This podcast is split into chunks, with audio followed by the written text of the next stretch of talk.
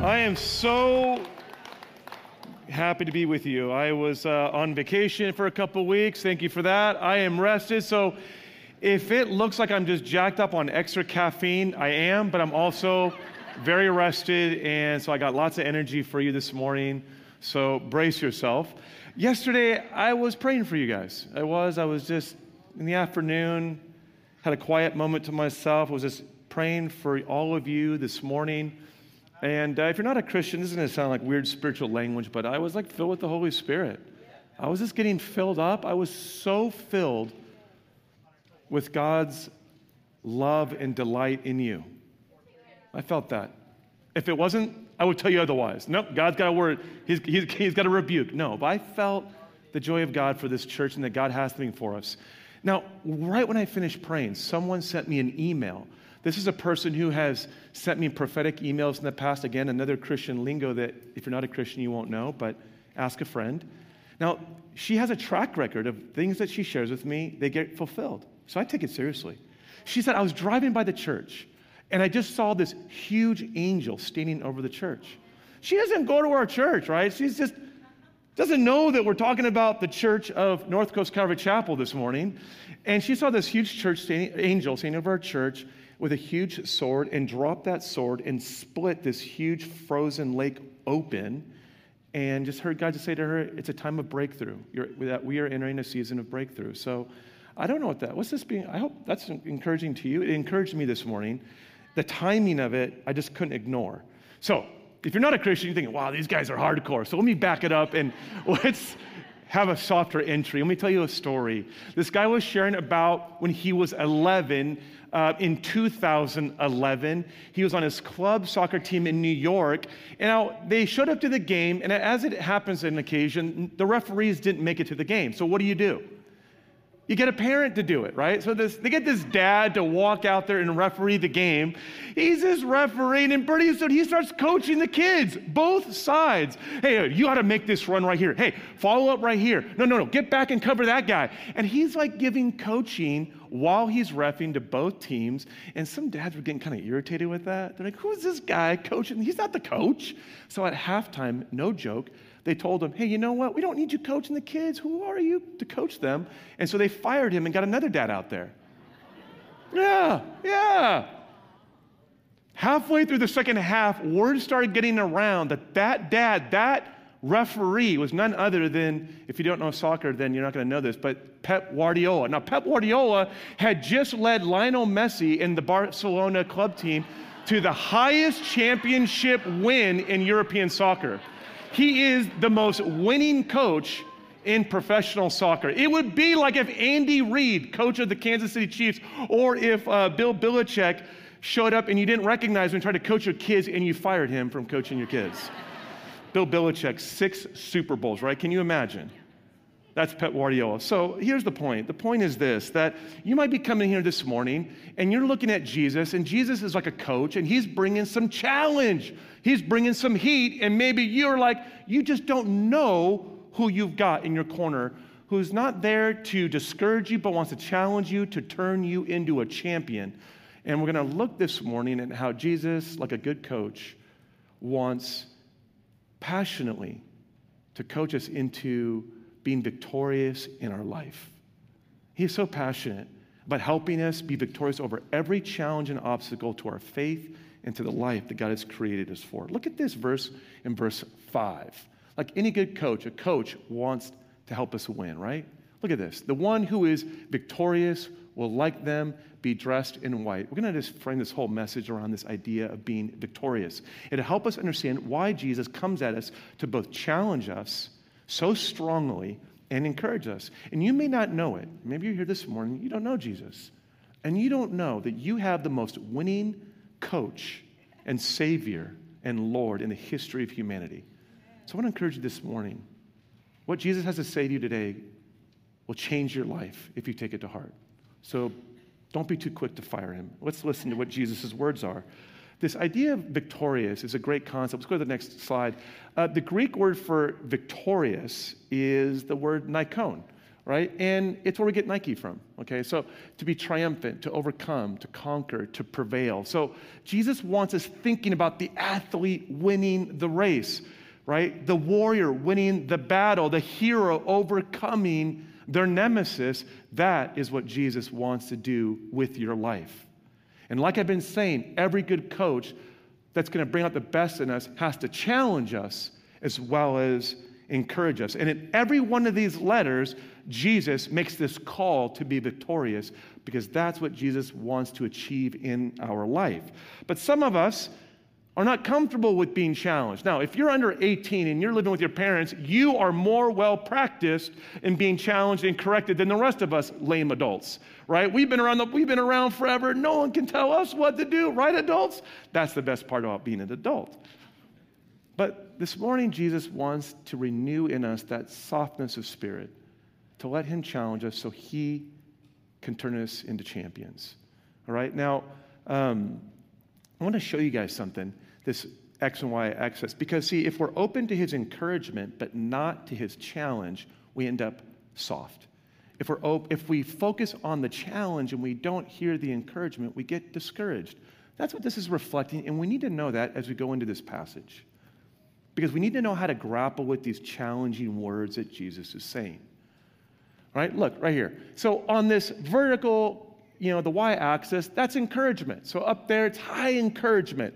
And over here is the challenge. The x axis is the challenge axis. So when you have high challenge, high encouragement, you're empowered. And that's what Jesus wants to achieve. You're growing, you're transforming because you're repenting. You're willing to let your life change in response to his correction. You're letting Pep coach you. After the game, all the dads found out and they're like, We're so sorry. Can we get our picture with you? And will you coach our kids? Uh, you know, so I hope you have that posture towards Jesus this morning.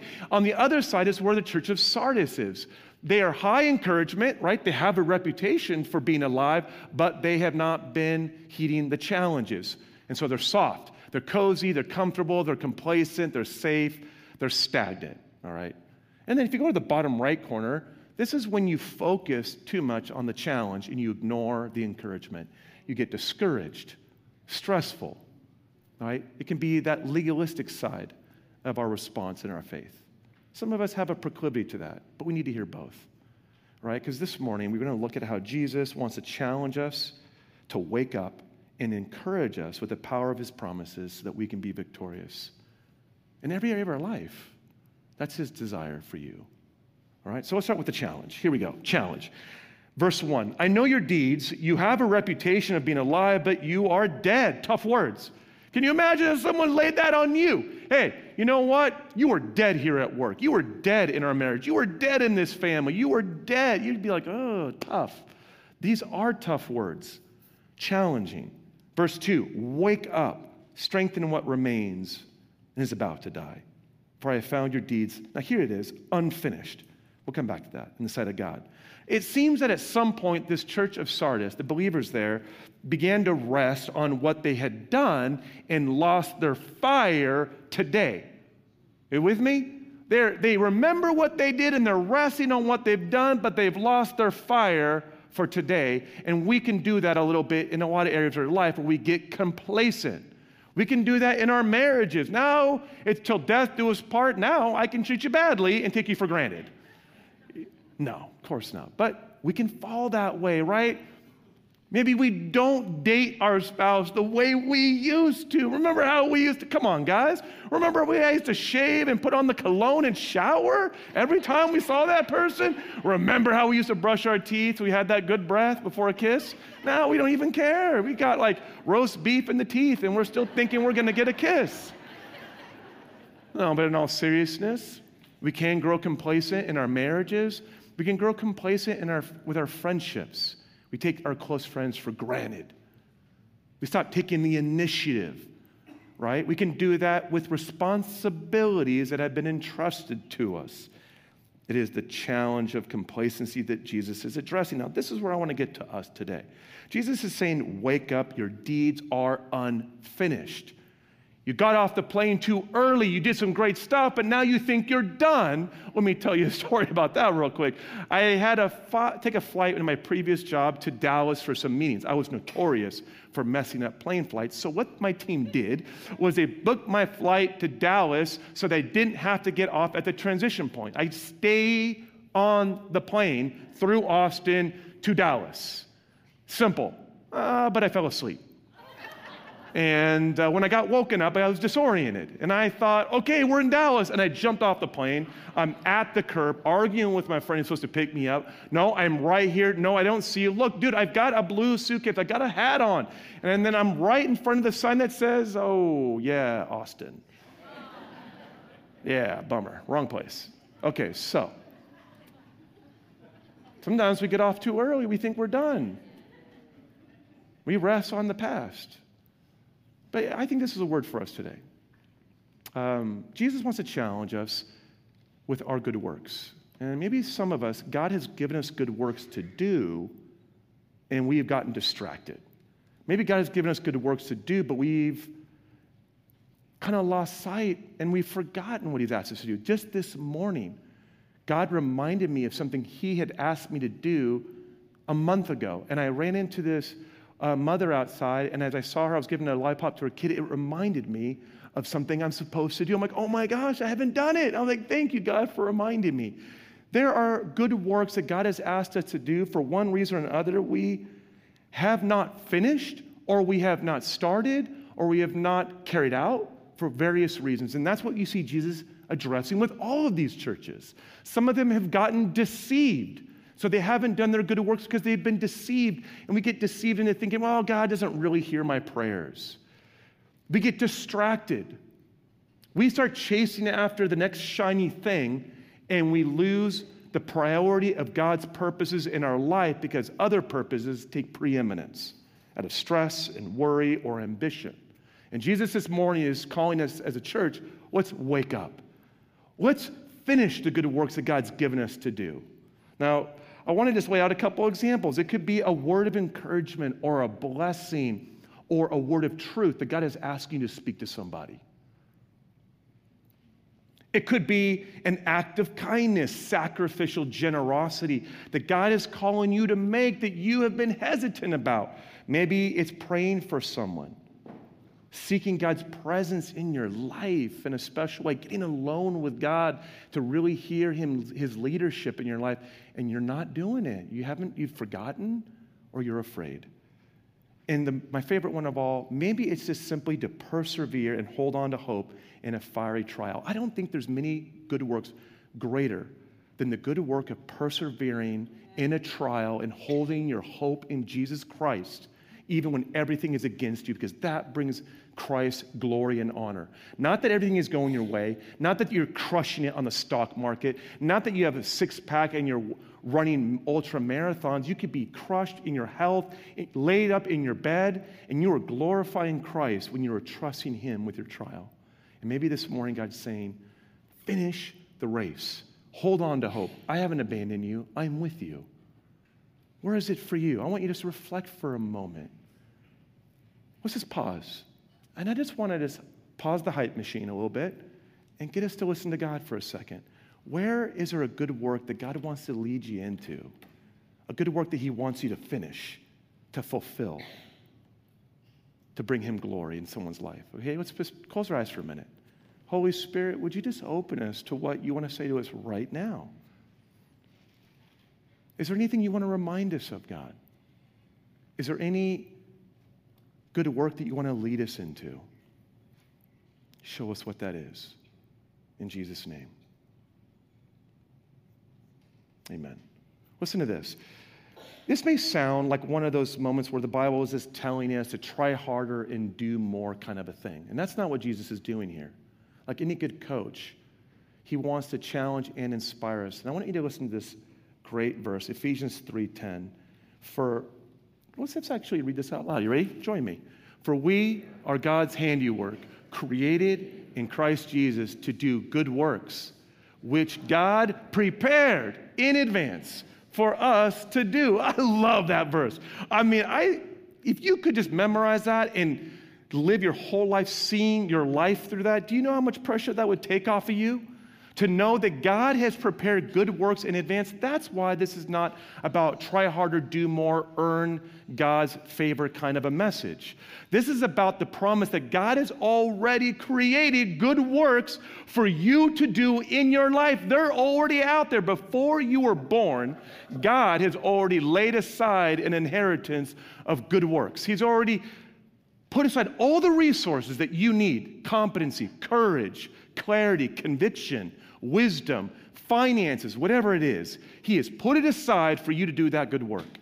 Where you might feel incompetent, you may not feel like you're strong enough, you may not feel like you have enough faith, you may not feel like you have the resources for it. The truth is, the Lord is my shepherd, Psalm 23 1, and I have all that I need.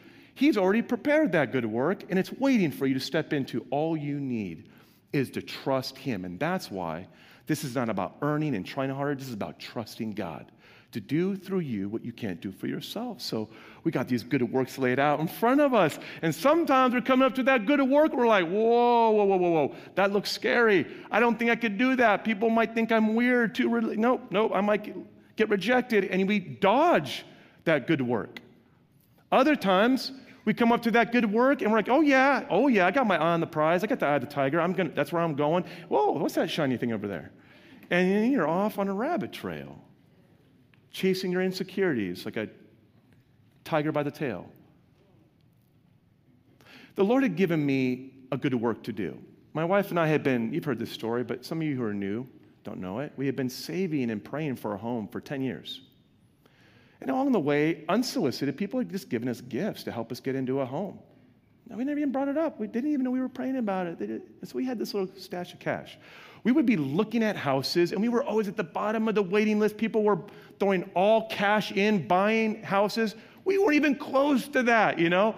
And so we were never getting into these homes, and God was calling us to tithe a portion of the money we've been given, but we didn't even feel like we had enough to begin with. And yet Jesus is saying, Why don't you tithe that? I got a great idea. Don't have enough money? Can't get into that house? Why don't you tithe that? Yeah, that sounds like Jesus. Good, good idea, Jesus.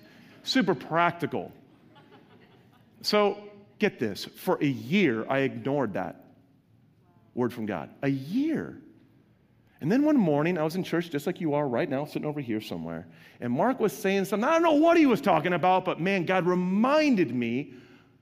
And I turned to my wife and I said, We have to do it now. We're going to do it. And she's like, Okay. So we did. And man, what a blessing. What a relief.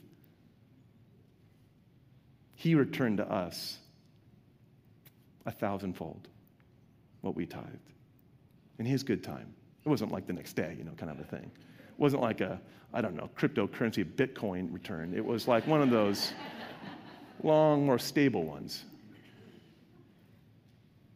What is a good work that God's asked you to do that out of fear, distraction, you just haven't walked into? Maybe it's the season of life you're in right now, and you just can't see how you can get into that space with God. Maybe you're just more focused on your own agenda and you're not even asking God, God, what good works do you have for me? You're too busy with the good works that you have got for yourself and you think they're so amazing. But have you stopped to ask God, God, what good works do you want to do with my life? Watch out if you do. I've asked God that numerous times and He has blown my mind. And that's what Jesus wants to do with you here because He wants you to be victorious. Now, God has good works, and that means He's prepared them in advance for us to do. So that's the grace. He's prepared them. But they are for us to do, guys. They are for us to do. Can you say that with me? They are for us to do. You got to do it. Some of us have an idea of grace that exempts us from obedience and taking risks and stepping out to follow Jesus. We think, oh, grace? Yeah, I just sit back and relax. You got a wrong idea of grace. Grace is not an exemption from good works. Grace is the reason and the power to do those good works because He has prepared them in advance. You're not making it happen, you are trusting Him and stepping into what He has already set aside for you. But you got to do it. Church, is there a good work that you have failed to do? Don't get discouraged. Let the Lord strengthen you. Let Him get you out on the field. Let Him get you into position. Let him use you to bring glory to his name. Because as you walk into the good works of God, you grow into your identity and you mature into your destiny. Think of David, just a shepherd boy, the youngest of seven, overlooked, left out, out there with the sheep, if you don't know the story, fighting wolves and bears and lions to protect his sheep, not knowing that one day that faithfulness would prepare him to trust God to face Goliath and win a defining moment of victory for his life and for the people of God. How about you? What good works is God asking you to step into? All right. When we lose sight of our good works and we fall asleep, we need to wake up. So, how do we do that? Look at verse 3. Jesus tells us, verse 3. He's going to show us how to wake up. He says, Remember, therefore, what you have received and heard, hold it fast and repent. This is not what I love about this idea of remember what you have received. Notice what Jesus is saying. He is not saying go out and get what you need to do what you need to do. No, he's like, you already have it. That's the grace of it. Whatever Jesus has asked you to do, he's just going to say, remember what you have already received. Well, what have I received, God? Well, there's a lot of things it might be. But look at Revelation 1 5 for starters.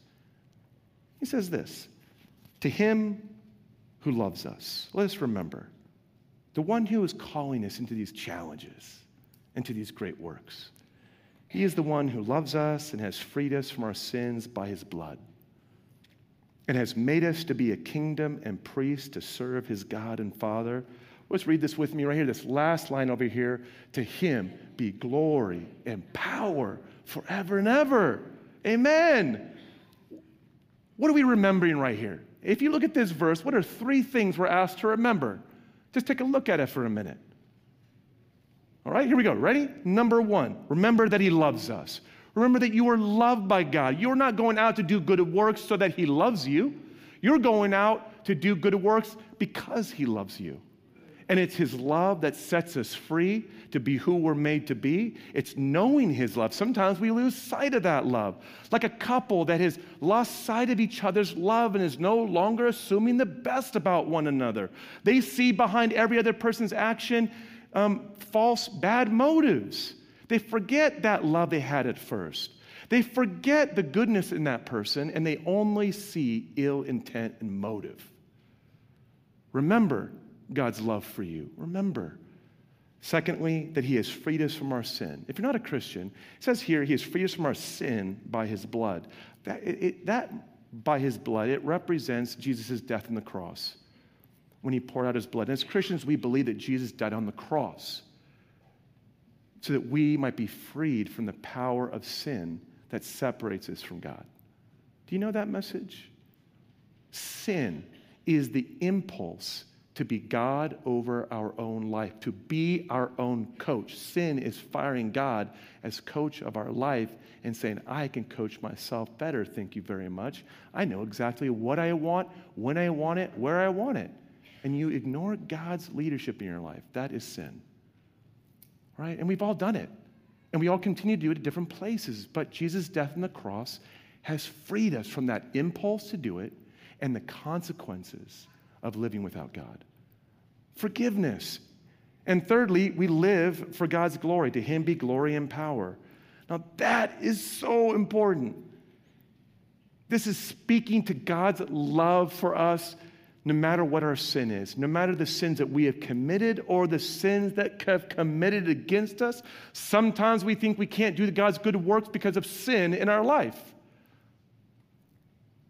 I got to tell you honestly, I didn't say this first service, I'll say it to you. I'm glad that Jeff Reinke talked about some of his, the sexual struggles of his past because it reminds us that even God's mighty men and women struggle with sin. Look at David, who struggled with sin, and Bathsheba, and that did not conquer or define his life. God redeemed his life, and God got the last laugh on Satan because Jeff Reinke's sinful sexual past was used to bring healing and freedom and wholeness to the men and women that he ministered to every day through the counseling service. And I thank God for that. I thank God that as a church, we can talk about those things and get honest. Yeah, I know it gets a little PG 13 in here. Got your kids sometimes, like, oh, shoot. Uh, earmuffs, you know, you got to do that a little bit, sure, but the point is this Jesus, when we are stepping into good works, we can get defeated by the knowledge of our own failures and frailty or the sins that have been committed against us. Our parents, someone who was supposed to be faithful to us was unfaithful, a friend who didn't stand by us, a boss who doesn't see our potential. And Jesus here on the cross is saying, Your sin and no one's sin against you has the power to define and limit your life. His forgiveness triumphs and is victorious over all the darkness in this world. Isn't that good news? But grace isn't an exemption from good works, it is the power to do that good work. Come on now. Now that gets us to uh, the encouragement. Let's get to that. Look at this, verse 5. The one who is victorious will, like them, be dressed in white. I will never blot out the name of that person from the book of life, but will acknowledge that name before my Father and his angels. Now, I see three promises in this moment. I want to outline to you and just really write these down and capture these. These are powerful promises. Number one, dressed in white. It represents belonging to God. When you join a team, you get a what?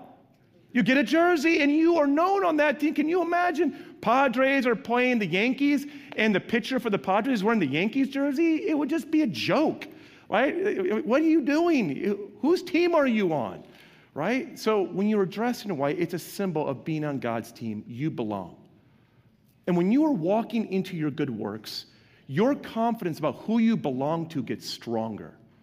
Every day you walk out your faithfulness in your friendships, in your marriage, in your relationships, it strengthens your affection. Your actions bring strength to your affections.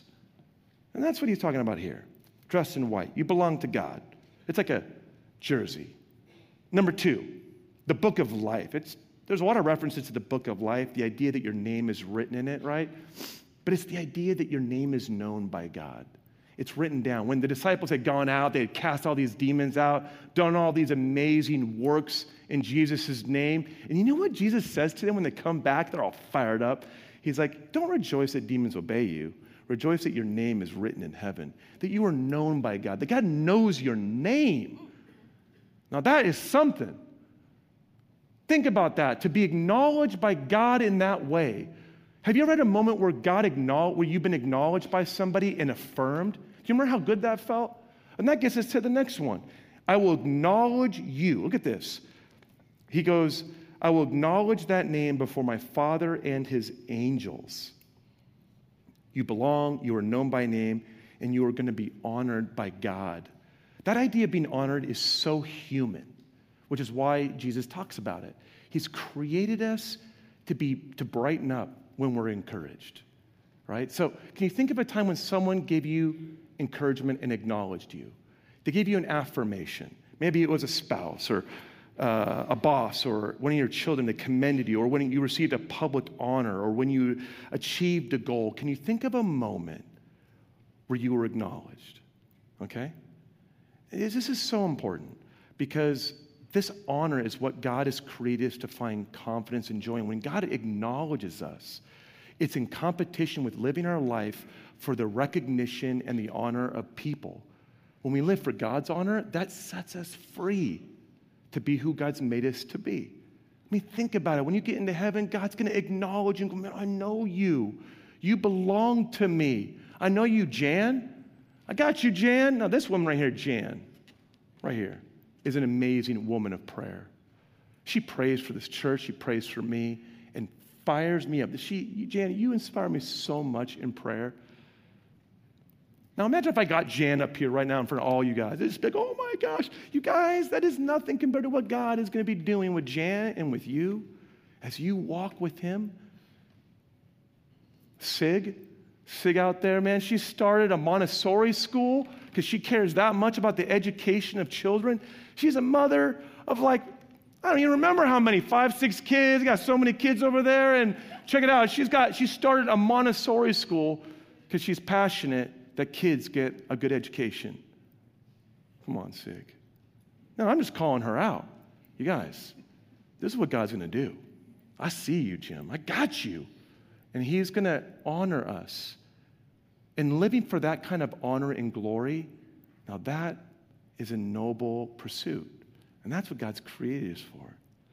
To live with the knowledge that God is delighting in you, that God is pleased with you. So here's the point, and then I'm going to invite the band out. Listen to this. Walking into those good works is not earning God's delight and love for you. By walking into your good works, you are going into deeper relationship with Jesus. You're getting closer to him. Do you notice in the story of the Gospels that if you're following Jesus, you're getting closer to him? And as you get closer to him, you get closer to his heartbeat, and you know his heart for you. As you walk into your good works, you grow in your identity. You grow in the knowledge of God's affection for you. You don't make God love you, you just get close enough to feel it in your life.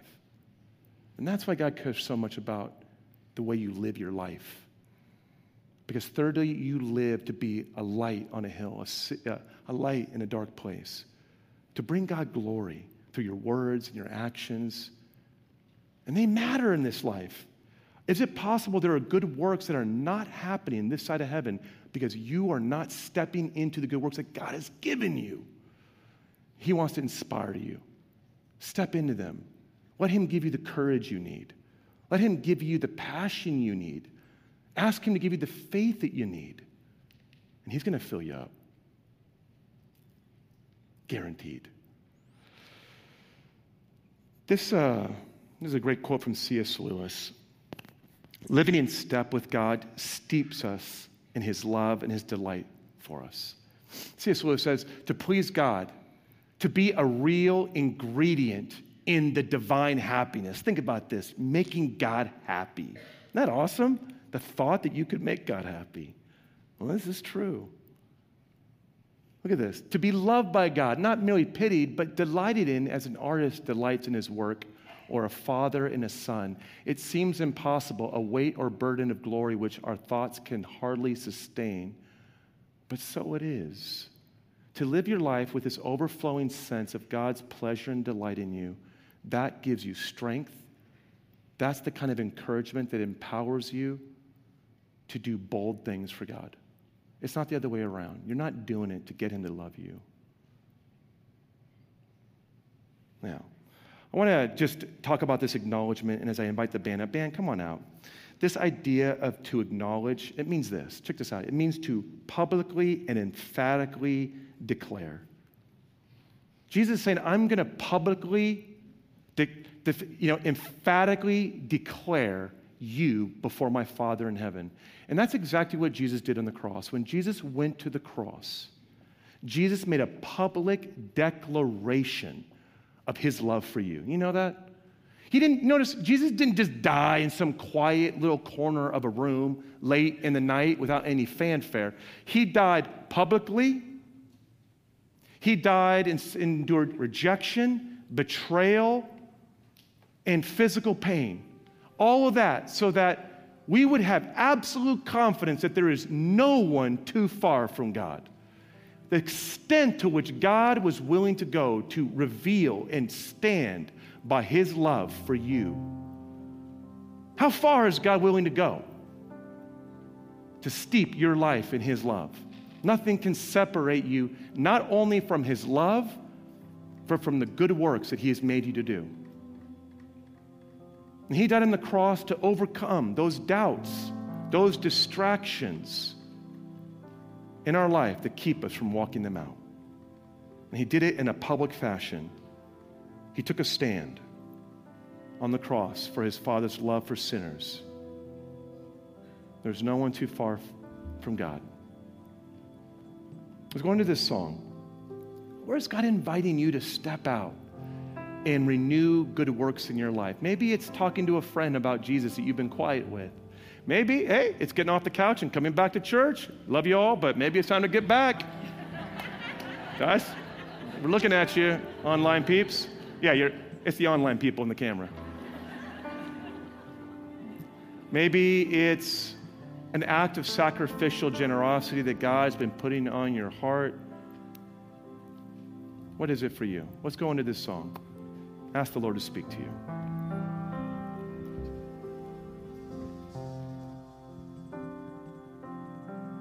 My heart and flesh cry out.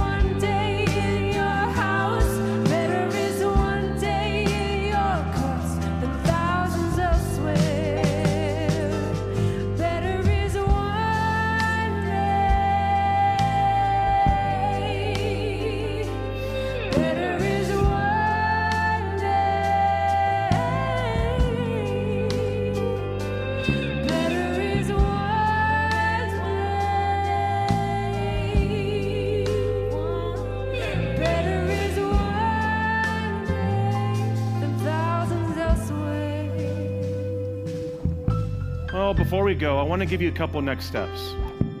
All right? First, a couple challenges to consider this week to get out there and renew the good works of God so that you are shining the light of God out there in the world.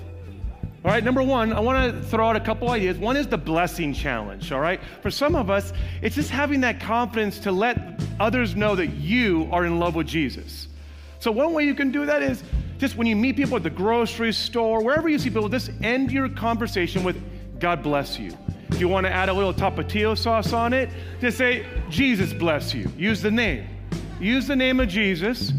You'll be surprised when you greet somebody, hey, Jesus bless you. They'll be like, oh, okay. All right, but maybe you want to step it up a notch. The next one is the prayer challenge. This one I, I use all the time. This has been, I, I, I use this with the men when we gather on Monday nights. This is the challenge to pray, uh, uh, to ask and invite any non believer you know in your life how you can be praying for them. It could be your boss, it could be a teammate, it could be your neighbor, your roommate, someone who's not a believer. To say, hey, bro, hey, uh, friend, how can I be praying for you? I'll tell you, when I was not a believer, my friends used this on me all the time, and I never found it offensive. And I was very sensitive and uh, about the whole thing, and I never felt offended by that. And I have yet to meet a non-believer who is. Uh, okay, here's another one: the service challenge. Look for an opportunity this week uh, to serve, to serve here at the church, but even more importantly, all right, I'm going to say this as a pastor, to serve outside the church, to serve at the school, to serve in the neighborhood, the community. Get out there and serve. I was listening to a couple this um, morning service.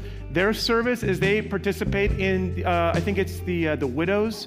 Is it a widows ministry, like a widows group? Yeah, is that what it is? Yeah, it's a widows group. You know what their service is? They go dancing together and create community for people who have lost the love of their life. And I think that good work and the call of Jesus for them is keep on dancing. It doesn't have to be burdensome, but that's a good work. Go out and do your good works. All right? Find a challenge. What's a good work that God has asked you to do or is leading you into? Maybe it's just go home, husbands, and wash some dishes. Mas- massage your wife's feet today. Oh, holla! I didn't say that in the morning, so that, I think that's a word from God. go home, massage your wife's feet.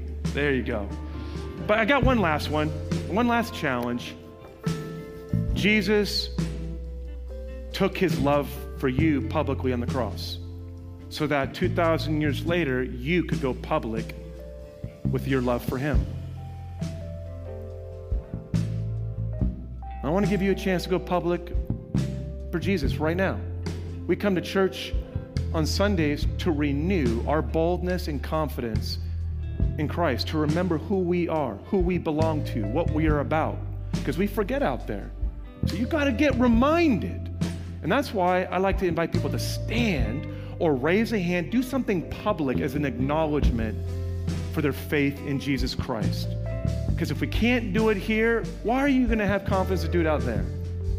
Here, we're all going to root for you. Out there, not so. So I want to invite you right now. If you would like to take a public stand for Jesus Christ, I want to invite you to stand up. If you're sitting, raise a hand and say, Lord, you are my Savior. Say it out loud Lord, you are my Savior. Lord, you are my King. Lord, I live for your glory. I receive your forgiveness. I receive your death on the cross for me. Fill me with your Holy Spirit. Now, hold it. If you're not a Christian and you just did that, well, guess what just happened? I think you just joined the team. I think you just joined the team. And if I had like a, a jersey, I would come put it on you right now. But listen, if you just did that and you are not a follower of Jesus and you want to accept Jesus as your Savior and coach and leader of your life, would you just raise your hand right now? Just raise your hand. And I'm going to pray a special blessing over you. Come on now. If that was you, raise. I see you. I see you right there. Come on. I see you, girl.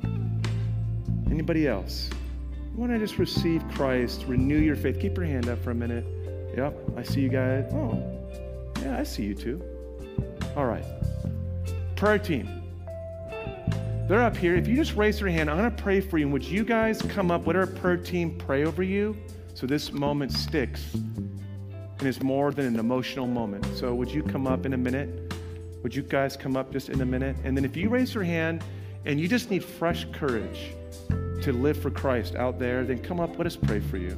We got Lindsay up here. She's going to bring the heat. Come on. All right. Lord, for those who just raised their hand, let's just pray. Lord, we bless you. May the forgiveness of Christ wash over you. Freedom from all your sin that you've committed, the sin that's been committed against you. May you be cleansed. May you be healed. May freedom begin to take over your life. We bless you to step into all the good works that God has created you for through the power of the Holy Spirit. May God fill you with supernatural confidence and peace and strength. In Jesus' name, we bless you. Amen. All right, come on up, guys. Get your prayer. I'll see you outside.